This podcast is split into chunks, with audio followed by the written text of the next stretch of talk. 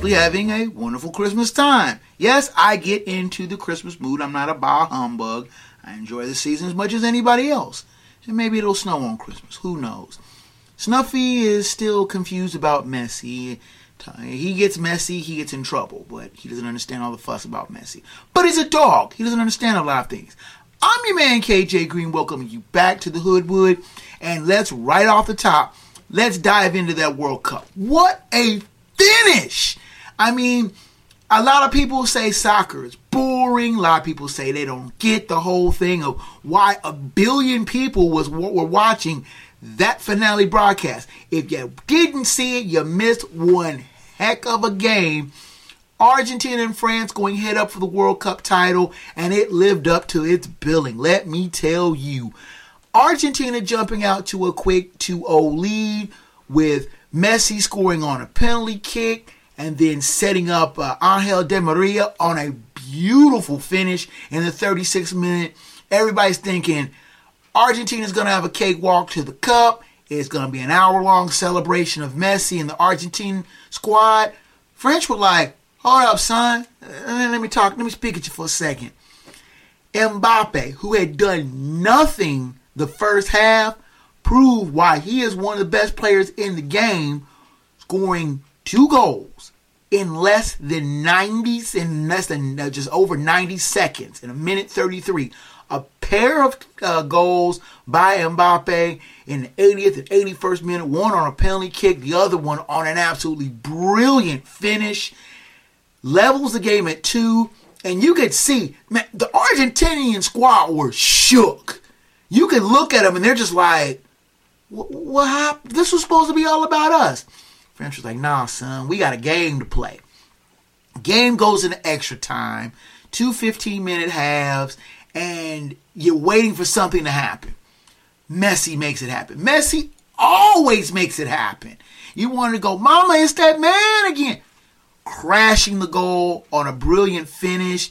A lot of people, there was a little controversy. Many people said that pass was set up was offsides, but the goal, there was no offsides call. The goal counted, and everybody's thinking, okay, Argentina, they had a little bit of a scare like they did against the Netherlands. It's gonna be all good in the hood, no problem. French was like, wait a minute, son, let me let me speak at you for a second. They came right back, and who was on? Who was Johnny on the spot? Of course, after a penalty in, in uh, a foul in the penalty area, Mbappe. Mama, it's that man again. Ooh, boy. He finished like nobody's business with the penalty kick, and we're level at three after 120 minutes of brilliant play. Now you got to go to penalty kicks. Now, I personally think that the World Cup final should go to a golden goal. Winner, you know, sudden death goal after 120 minutes. Whoever scores the next goal wins. But you could have been there all night. So instead, we're going to penalty kicks. Now, with the penalty kicks, you had both Messi and Mbappe, both of them leading off for their respective squads. Both of them cash in. Okay. Now, Dybala scores for the Argentine squad, but Coman and Tchouameni were both denied. And my apologies to any of the French fans who, if I'm mispronouncing names, that's my fault. I didn't pay too much attention in, in French class. Actually, I didn't take French, I took Spanish. But I didn't pay that much attention anyway. So, please forgive me. Anyway, Kolo Muani scores for the French, but it's pretty much all over but the shouting. Montiel lines up for the kick that would basically shut out the French and win the World Cup for the Argentine Argentina squad. He cashes it in, and for the first time since the legendary Diego Maradona squad won in '86 in Mexico City, Argentina is on top of the of the soccer world. Not only did I feel good for Leo Messi, second final finally gets it in. He had been to the World Cup. This is his fifth trip. Many people was wondering, you know, could he finish it off? Could he lead Argentina to a title? Finally, he did. And he wasn't just someone along for the ride. He was front and center, winning the uh, uh, the gold. Well, he uh, I'm sorry, Mbappe won the Golden Boot for most um, for most goals, but Messi won the Golden Ball for the most outstanding player, and it was well deserved. He was he was he was a great player. He scored in every round in the in the group stage, in the quarter semis, and the finals. Uh, um, if this is his final World Cup, you can't go out any better on top. One other person I felt really good for was Andres Cantor, the legend Argentinian Telemundo play-by-play announcer. He has the long goal shouts. I mean, I couldn't even begin to keep up with him. But he was fighting back his emotions, and he was fighting a losing battle when Argentina scored the la- when uh, the last goal was scored by Montiel. It was like you could hear the you could his voice was cracking. He was saying it in Spanish. You know, Argentina is a champion of the world. Argentina is a champion of the world. You know, 36 years that Argentina's waited to win win the World Cup, and you could tell you will say, "Oh, that that that was you know that's fanboy type of stuff." If you didn't get moved by his emotional call, you better check your pulse, man, because you might be dead. I felt so good for Messi, who you know when they gave him the World Cup trophy, and he's looking around like, "Y'all ain't gonna take this from me." Y- y'all ain't gonna say psych and take it from him just playing. No, he it's it's your this time. Argentina wins the cup. Messi was front front and center, and one of the most legendary players of our generation winning a World Cup, and I felt good for him. I felt good for Argentina too. It was just a just a brilliant thing.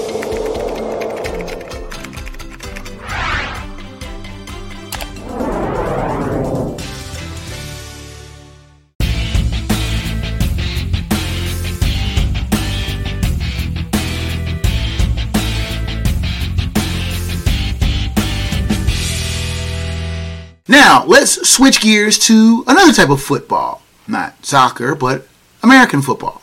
College football, specifically, and the CFP. Now, last week I detailed the two teams that I thought had the least chance of winning the CFP title. Now, let's look at the two teams I think have the best chance at winning it all. First of all, we talk about Georgia. Snuffy says he can't run with them dogs and asks a serious question can the Bucks? That is going to be the question that's going to haunt Ohio State about Georgia. Not only do they run and run and run and run. I mean, you have a three-headed running game with Edwards, McIntosh, and Milton, and they just keep rotating them in and in and out, in and out. And they're going to run the ball down your throat. They don't make any bones about that they are a running team. Now, Stetson Bennett is a good quarterback, veteran quarterback. He's been around a long, seemed like a long time. But he's a veteran quarterback, very savvy, great pocket presence. He can run when he wants to. He has a decent de- uh, amount of uh, receiving corps where he can keep defenses honest if they try to crowd the box.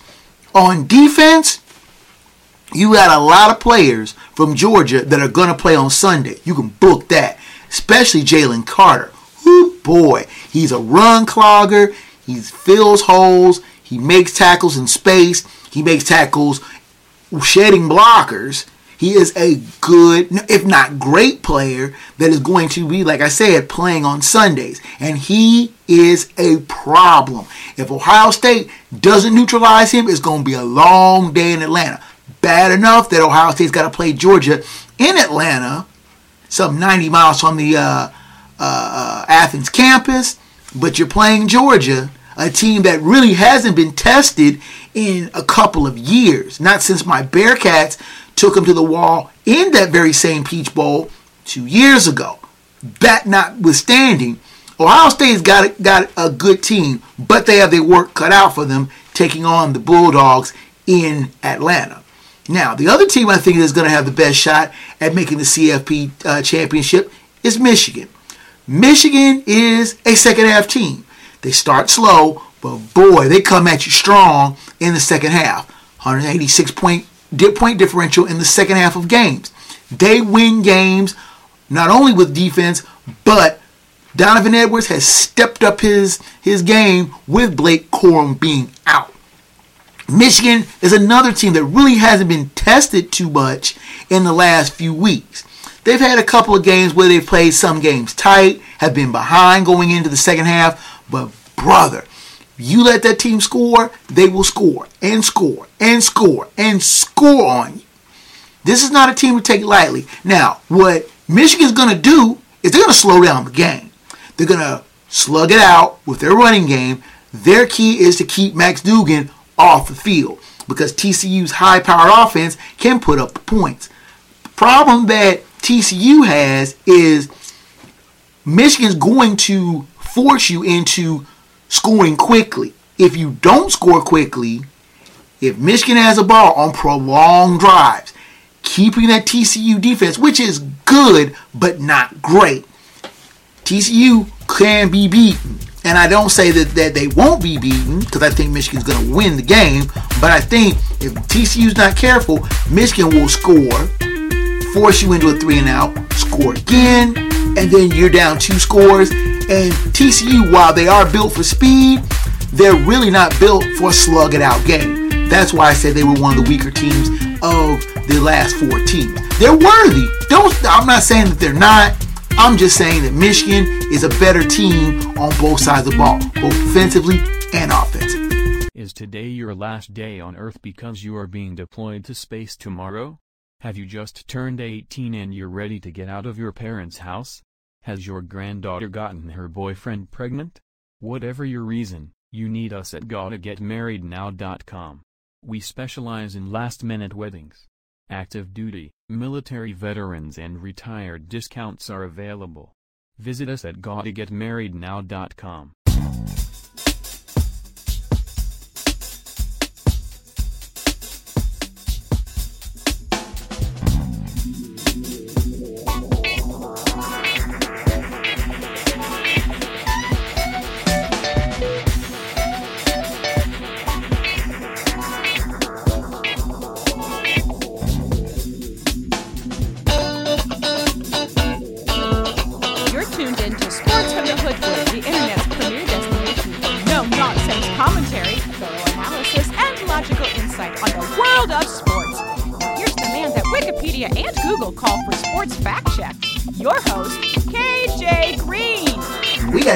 16 NFL picks because there are a lot of games to cover and a lot of critical games to look at.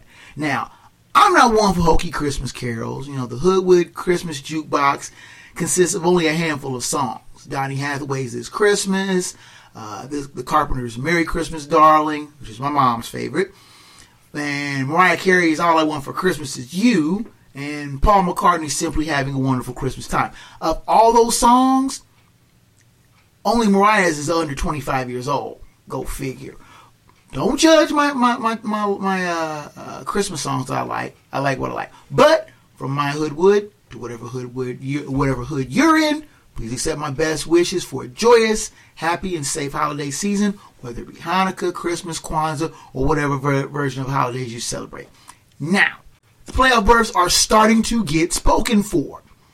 Eagles, Cowboys, Vikings, and 49ers have all claimed playoff spots, and the latter two have guaranteed themselves at least one home playoff game as division champions of the North, Vikings, and the West, 49ers.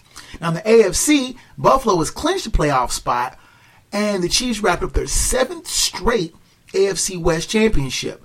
Now, there are a few possibilities of a Merry Clinchmas this week. See what I did there? For some teams, and the possibilities list are list are list where applicable. Now, back in the day, the NFL used to avoid playing on Christmas. They'll avoid it like the plague. After the 1971 divisional round fell on a Sunday, where the Cowboys and Vikings played the early game and the Dolphins and Chiefs played the late game. Now, the NFL did take some heat for the smaller than expected crowd for the former, and the latter going to double overtime, and many feeling that messed up a lot of people's Christmas dinners. Now, the NFL didn't play another game on Christmas until 1989 when they played a Christmas night game between the Bengals and Vikings in Minneapolis on Monday Night Football at the old Metrodome. Now that game went over pretty well. Me myself, I remember watching that game as a 17 year old in a skating rink. But anyway, the NFL had moved its schedule to avoid playing any kind of playoff games on Christmas because usually the end of the season hit right around Christmas. They uh, went so far as to schedule games on Saturday and Monday. Ironically, the year before in 1988, the Vikings had played their wild card game on a Monday afternoon, the Monday after Christmas. They pushed the schedule, NFL then pushed the schedule the next year a week so that the NFL season would end specifically on Christmas that next year. Now, since then, now Christmas now falls within the regular season schedule and is now the tail end of the season, but not the end of the season. Still, this year to make the day special, they play a limited schedule, and the bulk of the schedule, 11 games, are falling this week on a Saturday.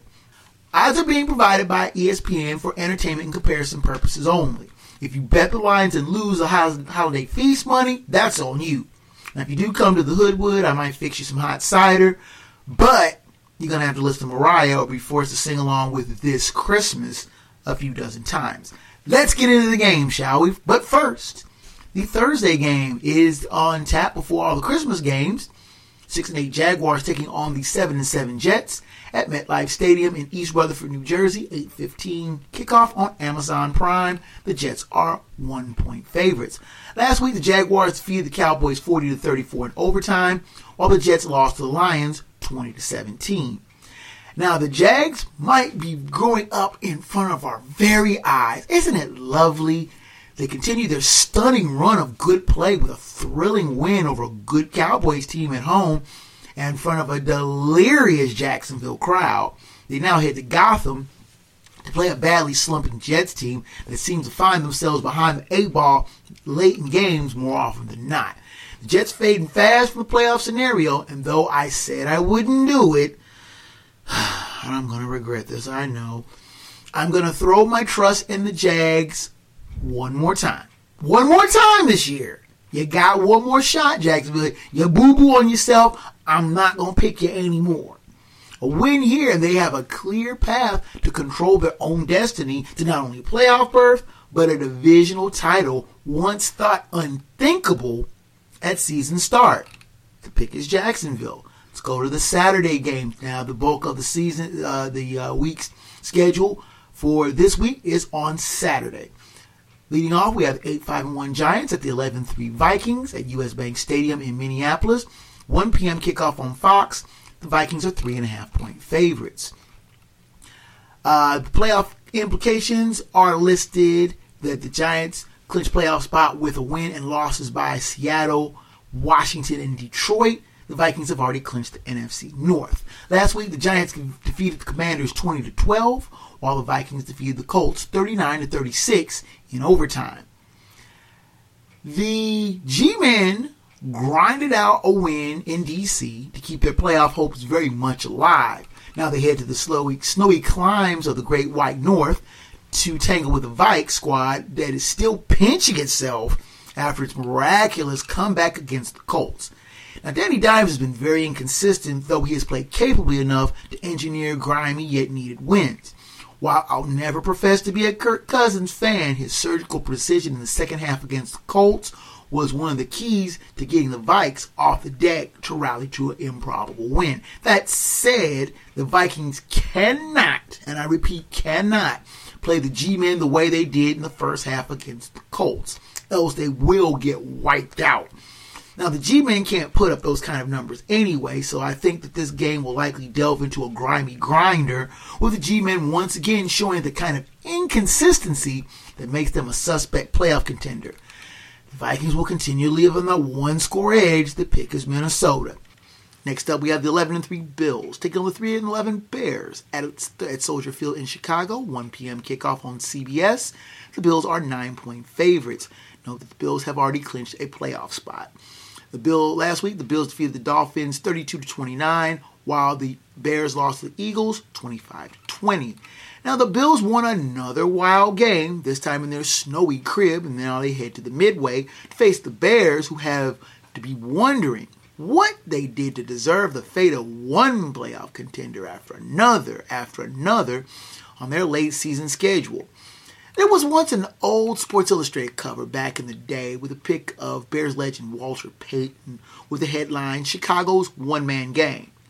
This was apropos for Payton then, and it's certainly true for Justin Fields now. Despite the help of David Montgomery in the backfield, feels like he's battling opposing defenses more often by himself.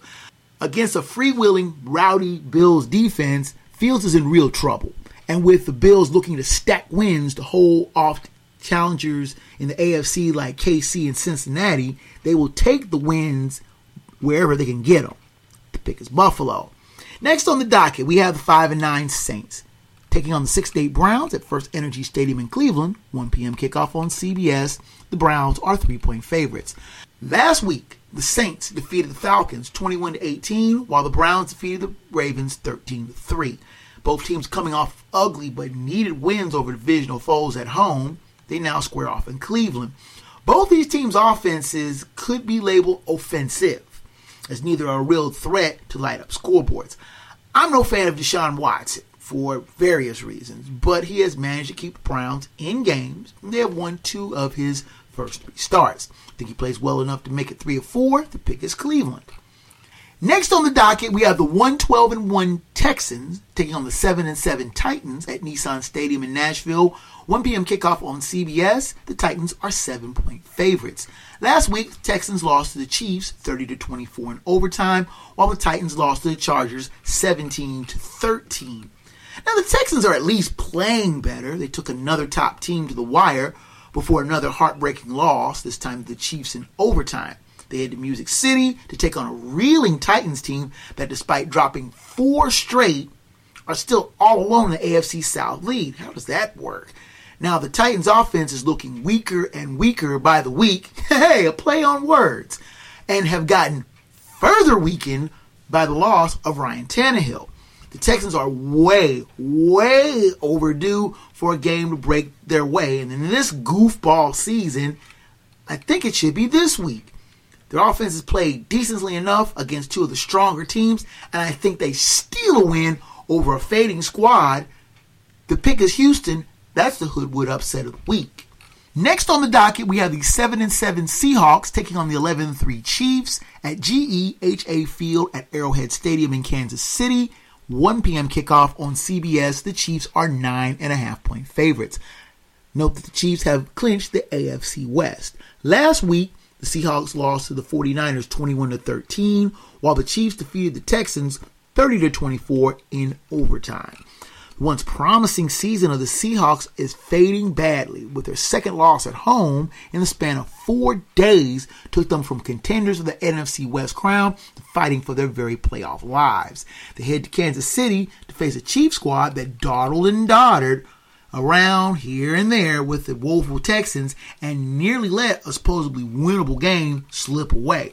That said, this is an interesting matchup between a pair of solid quarterbacks, the irrepressible Patrick Mahomes and the resurgent Geno Smith.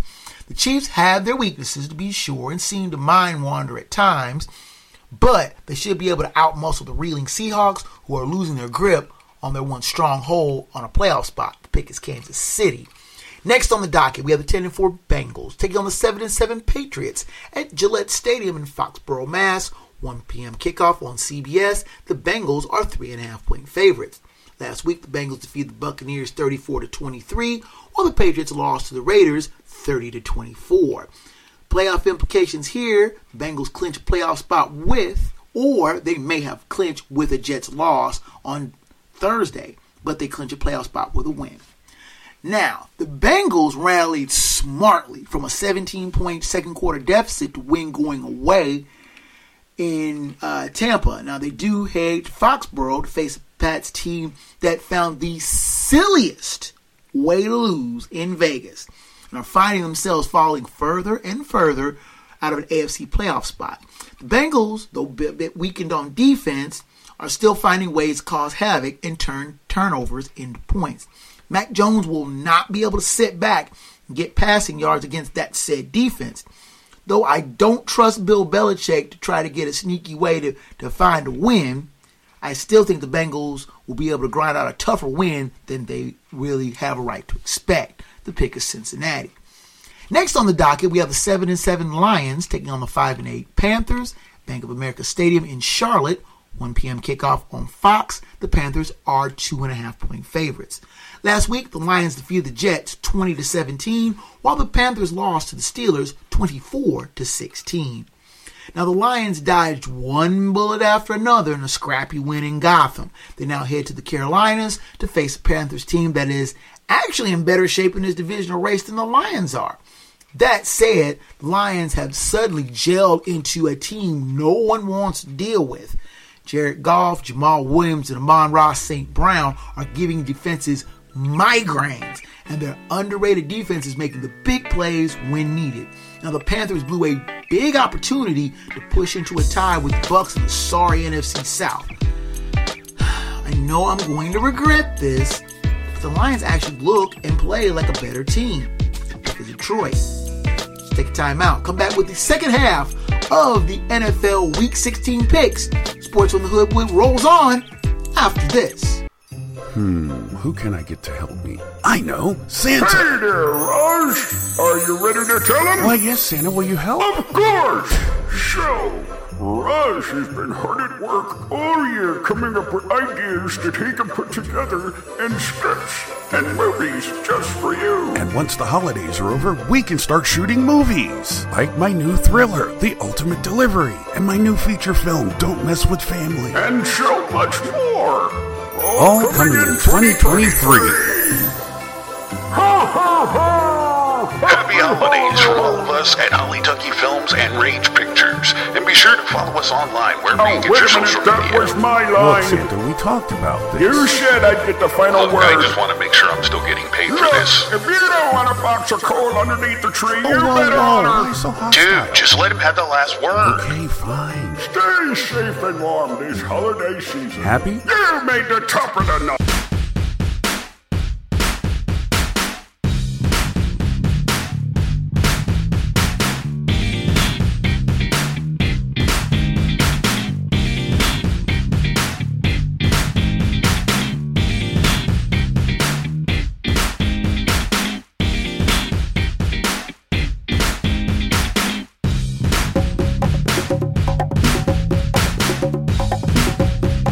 You're tuned in to Sports from the Hoodwood, the internet's foremost location for the most honest insight, thorough analysis, and unfiltered opinion on the world of sports. Now, once again, here's the man of the hour, After Hours, your host, KJ Green. You're back in the Hoodwood. I'm KJ Green. Let's continue with the NFL Week 16 picks. Next on the docket, we have the 5 and 9 Falcons taking on the 9 and 5 Ravens at M&T Bank Stadium in Baltimore.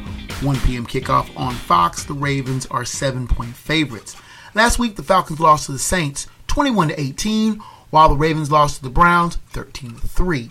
Now, the Falcons are trying to show some patience with Desmond Ridder, former Bearcat, but they are trying not to panic in the face of being in the NFC South playoff race. They head to Baltimore to face a Ravens squad that has not only seen their weak offense get even more toothless in a loss to Cleveland, but has also seen the streaking Bengals team zoom past them in the standings. Needing a win badly, the Ravens will win a slug it out game, else they may end up further behind the Bengals in the AFC North. The pick is Baltimore. Let's turn to the late games on Saturday. First off, we have the 7 6 and 1 Commanders taking on the 10 and 4 49ers at Levi Stadium in Santa Clara, California. 405 kickoff on CBS. Do note the network change. The 49ers are 7 point favorites. Last week, the Commanders lost to the Giants 20 to 12, while the 49ers defeated the Seahawks 21 to 13, which clinched the NFC West for the 49ers. Now, the Niners have quietly won the NFC West, as noted, and are trying to move up in the NFC playoff hierarchy. But they face a tough commander squad that got royally hosed last week at home on a suspect non call late.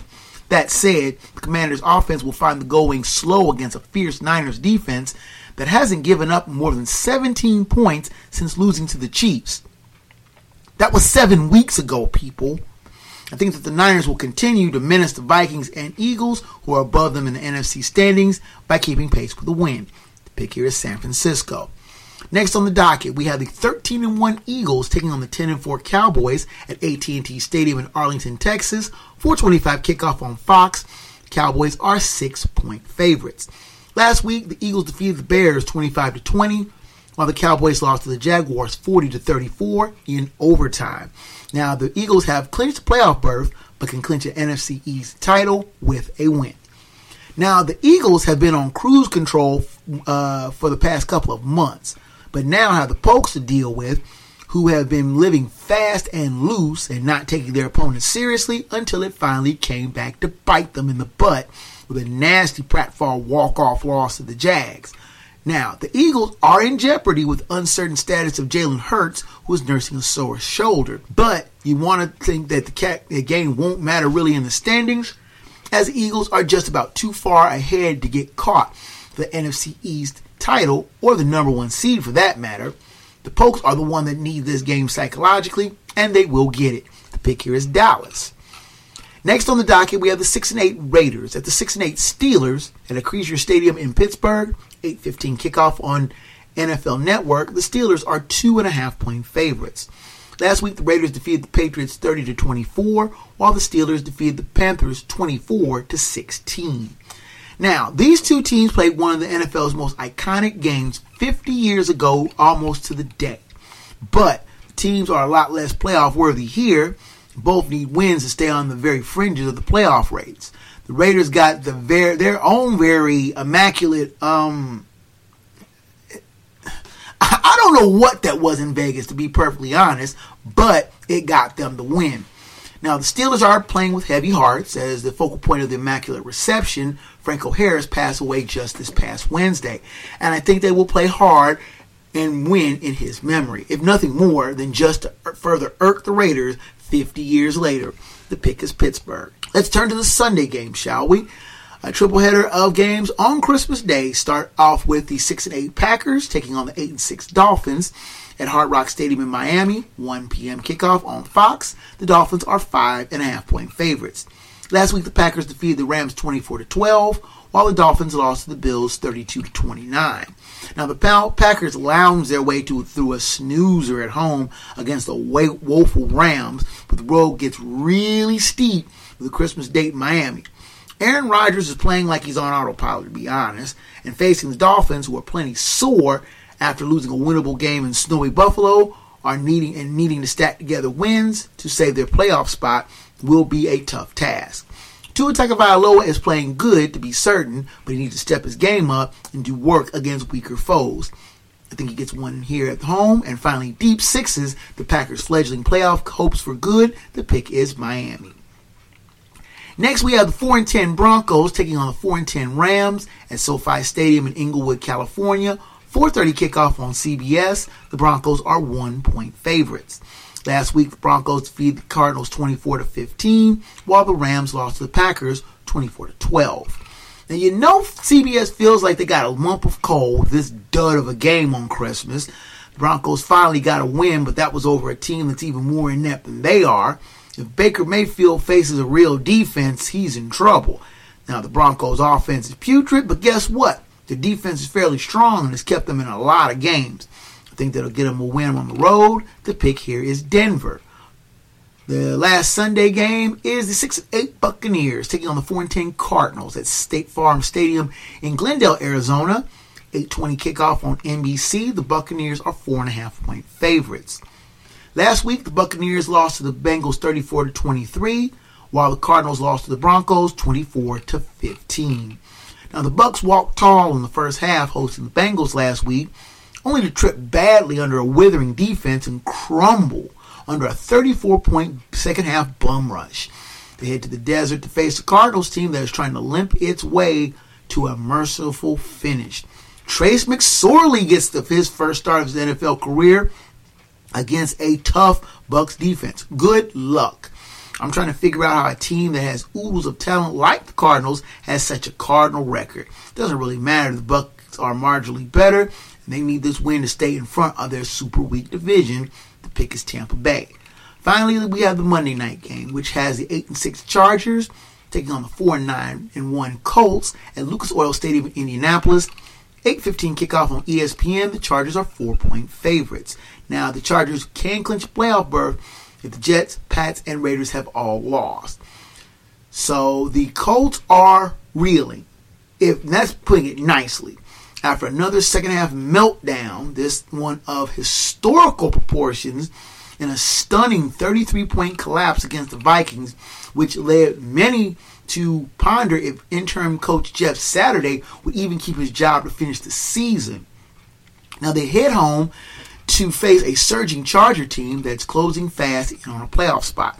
I don't think the Colts will win another game this year, and the Chargers are more than happy to take a win off their hands. Pick here is the Los Angeles Chargers. It's the Hoodwood Lock of the Week. You thought I forgot, didn't you? And there you have it. Last week I was 8 and 8, locked and upset both correct. Overall, 131, 90 and 2, 11 and 4 on the locks, and 8 and 7 on the upsets. We'll take a timeout. Come back with the Hoodwood Hot 5, Fat Dap Head Slap, and the final word from the Wood. Sports from the Hoodwood heads down the home stretch after this.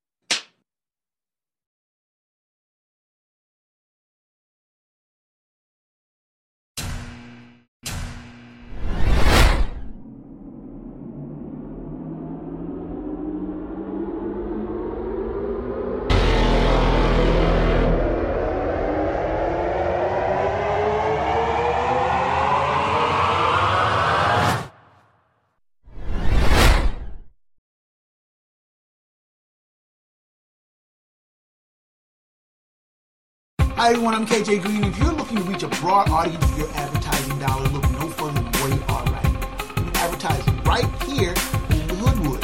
If you need spots created as well, Black Banner Productions Enterprises create commercial content that drives sales and gets results.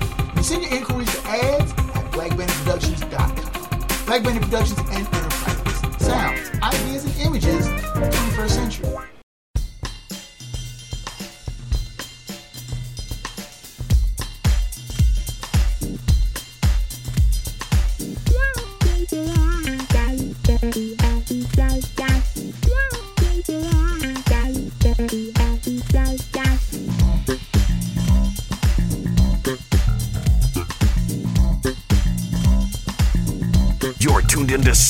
From the Hoodwood, the internet's foremost location for no nonsense commentary, insight, and opinions on the world of sports.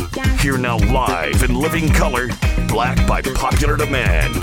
Your host, KJ Green. Rounding third and headed for home here in the Hoodwood. We're headed down the stretch. Let's finish up strong with the Hoodwood Hot Five, Fat Dap Head Slap, and the final word from the Wood. Now, the Hoodwood Hot Five, I, last weekend was probably one of the wildest weekends in the NFL that I can ever remember seeing. I've been watching football, pro football at least, for 40 years, and I cannot remember a weekend that was as nutty, as crazy, so many great games, so many wild finishes. The Hot Five is basically the five observations that I had from the previous week. With the Christmas week fast coming upon us, let's get to it before we start the next week. Our number one question, and I say this as a Vikings fan, a dedicated one at that. How did the Vikings come back? They were down 33 to nothing to the Colts. 33 to nothing. And I had a couple of friends of mine who were Colts fans who were buzzing up the phone and saying, ah, the Vikings who we thought they were frauds, blah, blah, blah. And I'm just sitting on the couch, depressed, watch. So I just turned the game off. I, I, I, I honestly admit, I turned the game off. I went to the uh, University of Cincinnati basketball game, watched them win their game um, over LaSalle, and when I turned the game back on, I kept, I was keeping track of the game on my phone, and I looked and I saw that the Vikings had scored. So I'm thinking, okay, they averted the shutout, and they scored again. It's 30, 36 to 14, and I'm like, hmm. They score again right before I turn the right before the end of the, the uh, basketball game. So I turn the game back on and I'm thinking, oh my goodness. I mean, I'm looking at the stats and everything. I'm like, how do they come back? How is this possible? The Vikings did what many people say couldn't be done. The 33 point deficit was the largest comeback ever. And I saw the uh, Frank Reich leg comeback that the Bills did in 1990 in the 1992 playoffs against the then Houston Oilers, where they came back from 35 to 3. And like that Buffalo game, there was a pick six. Like that game, they were up, they were down huge in front of a disgruntled home crowd. And like the Buffalo game, it went to overtime, and the uh, home team won on a walk-off field goal. Unlike that game, the Vikings were up. I mean, Vikings were actually the Vikings never led in that game at all. The Bills in the game against the Oilers led briefly. People forget the Oilers tied that game and sent it to overtime. The Vikings' only lead was when uh, Greg Joseph hit the field goal to give them the lead and the win. That was their only lead of the game. How did the Vikings come back? Kirk Cousins had a monster day. Dalvin Cook had a great day. Justin Jefferson was his usual impeccable self. And the defense. Now, a lot of people were knocking the Vikings defense, me for one. But the Vikings defense held the Colts without any points for the last quarter and a half while they scored, came back and scored 29 unanswered points. Ended up being 32 unanswered points, but the the, the, the, the Colts were up 36 to 7 at one point. People say 33 to nothing, but I'm thinking 36 to 7 with that much time left in the game. Improbable. Simply improbable. Our second observation in the Hoodwood Hot Five is the, the snowy Saturday night game in Buffalo. Now, that was an absolute gem of a game. Both the Bills and the Dolphins slugging it out in the snow in a great game. Josh Allen with, with a phenomenal game. He had four touchdown passes, 70 yards rushing, and he kept the Dolphins defense guessing the whole night. Now, Tua Tagovailoa, for his part, played a pretty solid game himself. But in the end, the Bills ended up pushing just a little bit closer, clinching a playoff spot. They pushed a little bit closer to trying to secure that one number one seed. Nobody wants to play in Buffalo in January. I've been in Buffalo in December, and it's a pretty frightful place. But in January, in the playoffs, it is a tough, tough venue to play in. Bills Mafia, loud, proud, and crazy make that for one of the most intimidating venues in pro football. And that is something that the Bills want to get home field advantage because they know if home field goes to Buffalo, they might have themselves to their first Super Bowl, path to their first Super Bowl in a better than a quarter century. The third observation in the Hoodwood Hot Five, and this is a team that is trying to get past Buffalo for one of the top spots, if not the number one seed, and that's Cincinnati. Now, I live, Hoodwood is just outside of Cincinnati. I will freely admit that I am closer to the local team, the Bengals, live where I live, than my favorite team, the Vikings. So I have a kind of an outsider's observation of the Bengals. And I admit, I've knocked the Bengals. I didn't think they were for real. I thought they were they were a one year catch lightning in a bottle type of thing and run with it. I don't like Zac Taylor. I don't think he's a good coach. I think he's a hack coach. Maybe that's because I have a beef with him from because when he was the offensive coordinator coordinator at the University of Cincinnati. That aside, the Bengals are proving their mettle in spades. They have gone to the tough venues. They have won the games that you didn't think they were going to win. I didn't think they were going to beat the Browns their second time around after getting pasted by them on Halloween. They won pretty comfortably. I didn't think they were going to win in, in Tennessee. I thought Derrick Henry was going to run on them. They shut Derrick Henry down and they won. I didn't think they were going to win in Tampa. They went to Tampa, spotted the Bucks a 17-0 lead, and came back with 34 unanswered points.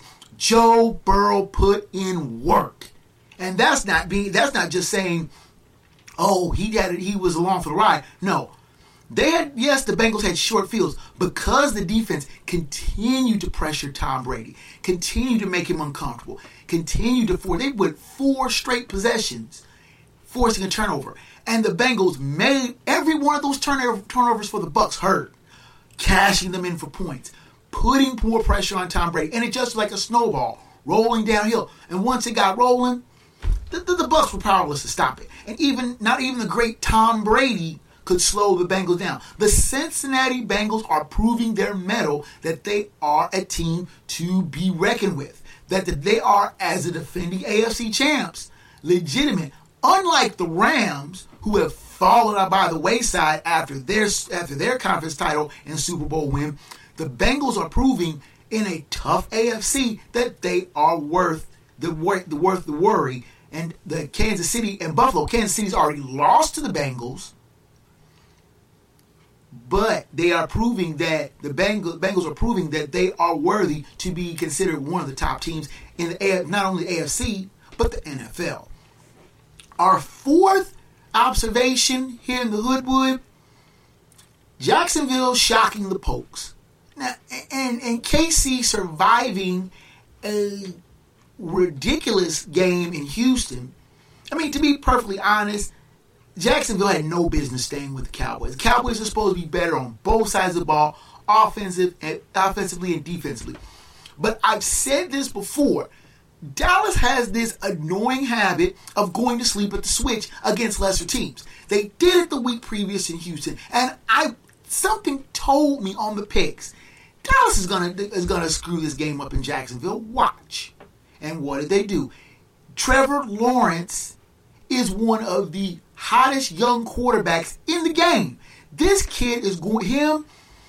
He's following in the steps of say Joe Burrow of being one of these great quarterbacks who are settling into their role, defying their teams with the swashbuckling can-do attitude that is going to be a problem for other teams. Jacksonville can still win their division, believe it or not. And if that team gets in the playoffs, that team's going to be a headache. They may not get deep, but they're going to be a hard way to go for any opponent. On the other side, Kansas City struggle with Houston. Houston has been making headaches for a lot of teams, even though they're 1 12 and 1. Doesn't matter. But Kansas City should have blown the Texans out. At home, in front of Chiefs Kingdom, this should have been a walkover, but it wasn't. I stand corrected. That game wasn't in, in, in Kansas City. That game was in Houston. But Kansas City should have blown the Texans out, bar none. And they struggle with them and struggle with them. And finally was able to push away and win in overtime. Houston should have been a team that they should have blown out big time. The odds makers, the bookies were laughing because they set them as nine point favorites. And what a big part, there was 14 point favorites. And Houston was in the game pretty much the whole way. Now, what does this mean for Kansas City? With looking over their shoulder at, at fast closing Buffalo and Cincinnati, they need to continue to stack wins. 11, 12 wins may not be good enough for a number one seed. Kansas City better watch itself. They want the, the, the title road to come back through Kansas City again, but they've proven they can be beat and have been beat in Kansas City.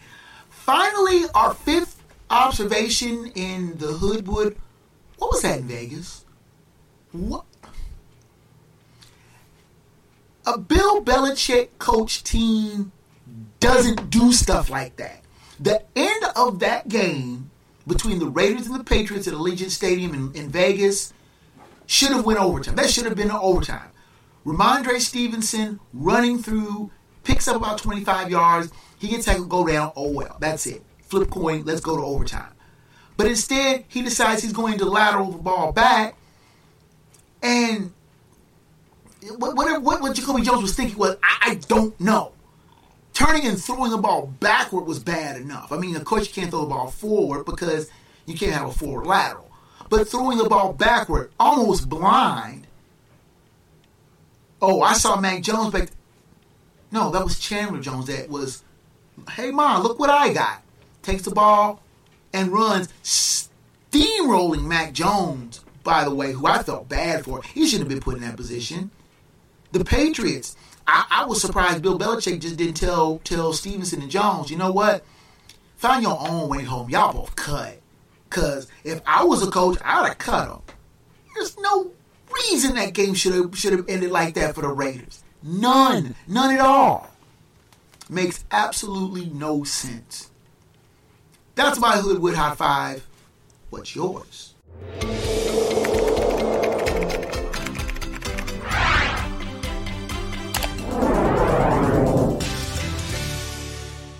Now, turning to our fat dab and head slap of the week. Our fat dab goes to Jerry Edmond, a Patriots fan who is in Las Vegas. Now you go, how's a Patriot fan in Las Vegas? But anyway, Patriot fan watching the game between the Patriots and the Raiders, and there is some unidentified woman who I won't give that much credit to, is just hollering at him and heckling him and berating him. And Jerry Edmond stands there watching the game. It was in the upper level of Allegiant Stadium. He's standing there watching the game, arms folded. I mean, Bill Belichick could take notes from this guy as stoic and as unflappable as he, as he was. But he's standing there watching the game, and this lady continues to berate him and heckle him and just holler at him. And he says very little, if anything, to him. Now, of course, as I described in uh, the Hoodwood Hot 5, the Patriots lost the game in one of the silliest ways that you could lose on a intercepted lateral that was ruled out, ruled a fumble. And this lady is hollering and dancing around and, you know, in your face type of thing. Edmond re- remains stoic. And his stoicism and not responding because if someone's in your face like that, it's almost a natural response to want to respond. But he didn't.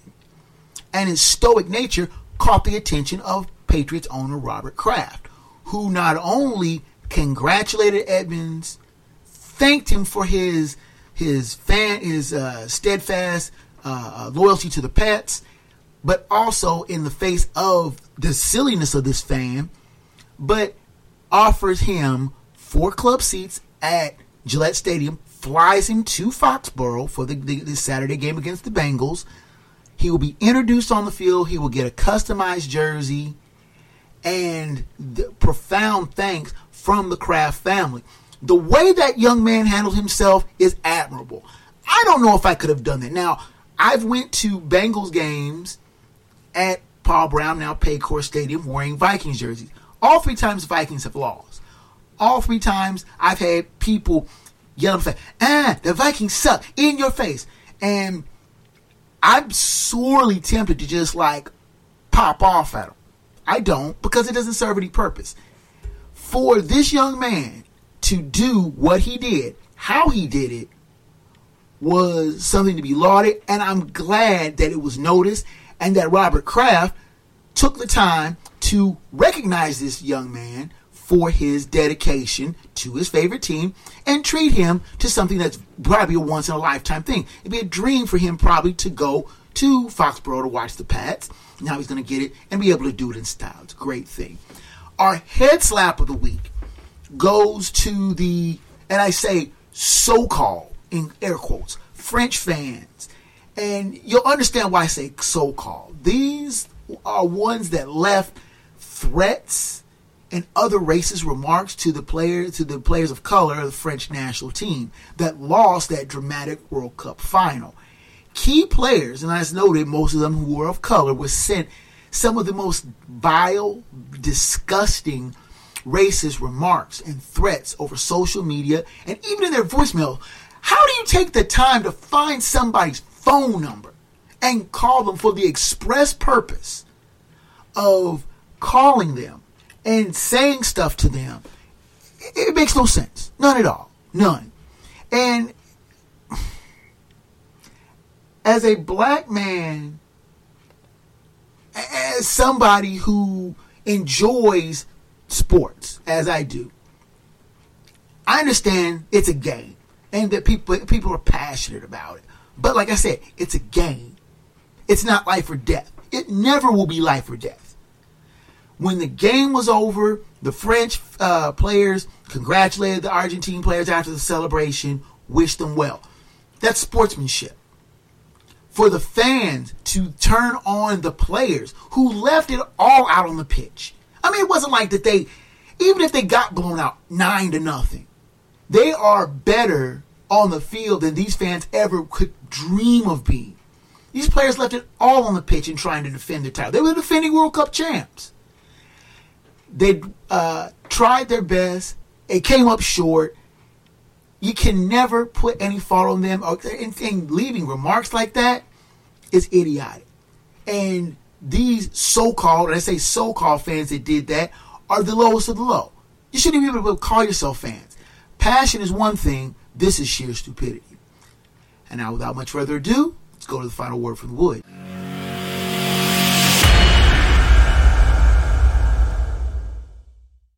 Fifty years ago, on December 23rd, a dynasty was launched, all on a ricochet. The Oakland Raiders and Pittsburgh Steelers were locked in a low scoring tussle in the AFC divisional round in the 1972 playoffs. Steelers were facing a fourth and 10 from their own 40. Steelers quarterback Terry Bradshaw was trying to find someone open downfield in the face of a relentless Raider rush. He spotted Frenchie Fuqua downfield and fired a pass his way. Problem was, the ball and the Raiders safety Jack Tatum got there at about the same time. The ball hit Fuqua. Tatum, who had already had a rep as a feared hitter, blasted Fuqua, and the ball fluttered backwards and toward the Three Rivers turf. But for a rookie running back named Franco Harris, who had ran out of the backfield trying to be a target or throw a block or something. But he was in the right spot and snagged the ricochet inches from the ground and kept right on running. The Raiders saw the catch, but thought it was illegal and barely tried to stop him as he raced downfield and tight-roped his way down the sideline to the end zone for a stunning touchdown. The refs consulted. Now, under the rules of the day, Fuqua and Harris couldn't have touched the ball consecutively. You can do this now, but back in the day, a defender had to have touched the ball on a ricochet. Had that play happened present day, there would have been no controversy, and Harris would have been uh, rightly lauded as being Johnny on the spot for catching the ball where it was at. Uh, but the refs did call the play legal, and the Steelers won an improbable game. It was their first ever playoff win in franchise history. And even though they did lose the next week to the Miami Dolphins, a dynasty and the legacy of winning was born. And to this day, many of the Raiders are still sore about the play. And to the end of his great life, then Raiders coach John Madden would very be very bitter and grumble about the circumstances. But nevertheless, Franco Harris went from promising rookie to Steeler icon. He played 11 more seasons in Pittsburgh, helping the Steelers win four Super Bowls in the 70s and turning a once lovable loser into a feared team that bullied and steamrolled opponents through their and then the rivalry with the Raiders grew exponentially with that game, teams would be bitter and still be bitter rivals for years to come. Now, Harris was a quiet icon on those teams. His running was an important cog in that team's success. Quiet, intensely private, he was nevertheless the hero of the Italian army group of Steeler fans who hailed him as a paisan, as his roots from his Italian mother, as one of their own, and Pittsburghers thought him as a native son. Now, Harris was, even though Harris was, let me try that again. Pittsburghers thought of him as a native son, though he was from Fort Dix, New Jersey, and went to school at despised Penn State. Harris was traded from Pittsburgh to Seattle in 1984 and played briefly in the Pacific Northwest before retiring at the end of the season. Returning to Pittsburgh, Harris became a local entrepreneur who remained active in the community with several Pittsburgh based charities, and he was elected to the Pro Football Hall of Fame in 1990. Now, the NFL had scheduled the Steelers and Raiders to meet 50 years and one day after that iconic game, and Harris was to be honored as only the third player in Steelers history behind Ernie Stautner and Mean Joe Greene, no relation, to have their number officially retired. That was would be Saturday the 24th. Harris passed away Wednesday at the age of 72. I can never say I was much of a Steelers fan, but I respected Harris's quiet demeanor, his quiet workmanlike attitude toward the game, and better still, his humble attitude, and was always one who was more concerned about the team than his personal glory. Many a person in Pittsburgh would run across Franco Harris, and he always would take time to chat with him and chat with the quote unquote millions of people who were there that watched that game, even though the game was blacked out locally and only 49,000 people were actually at Three Rivers Stadium that day. Nevertheless, Harris was one of the type of players that would be good to the fans, good to people, and good to his fellow man. His desire to just help out led him to be at the right place at the right time. Steeler Nation owes a debt of gratitude to Franco, and they will honor him thusly. One that shouldn't have had to wait that long or for his passing to express that debt needs to be paid in full. And that is the final word from the wood.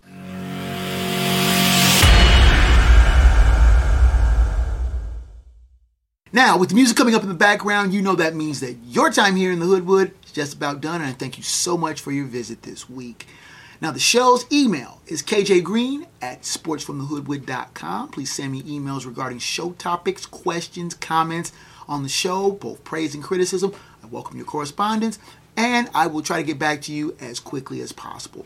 Now, the show's website is sportsfromthehoodwood.com, has a back catalog of all the shows in both audio and video form. So if you've missed any shows or you want to just check up on how bad I've done on my picks, please do so at that site. The show also has a Facebook page, believe it or not. It's, it's entitled Join in, become a member. We also have the,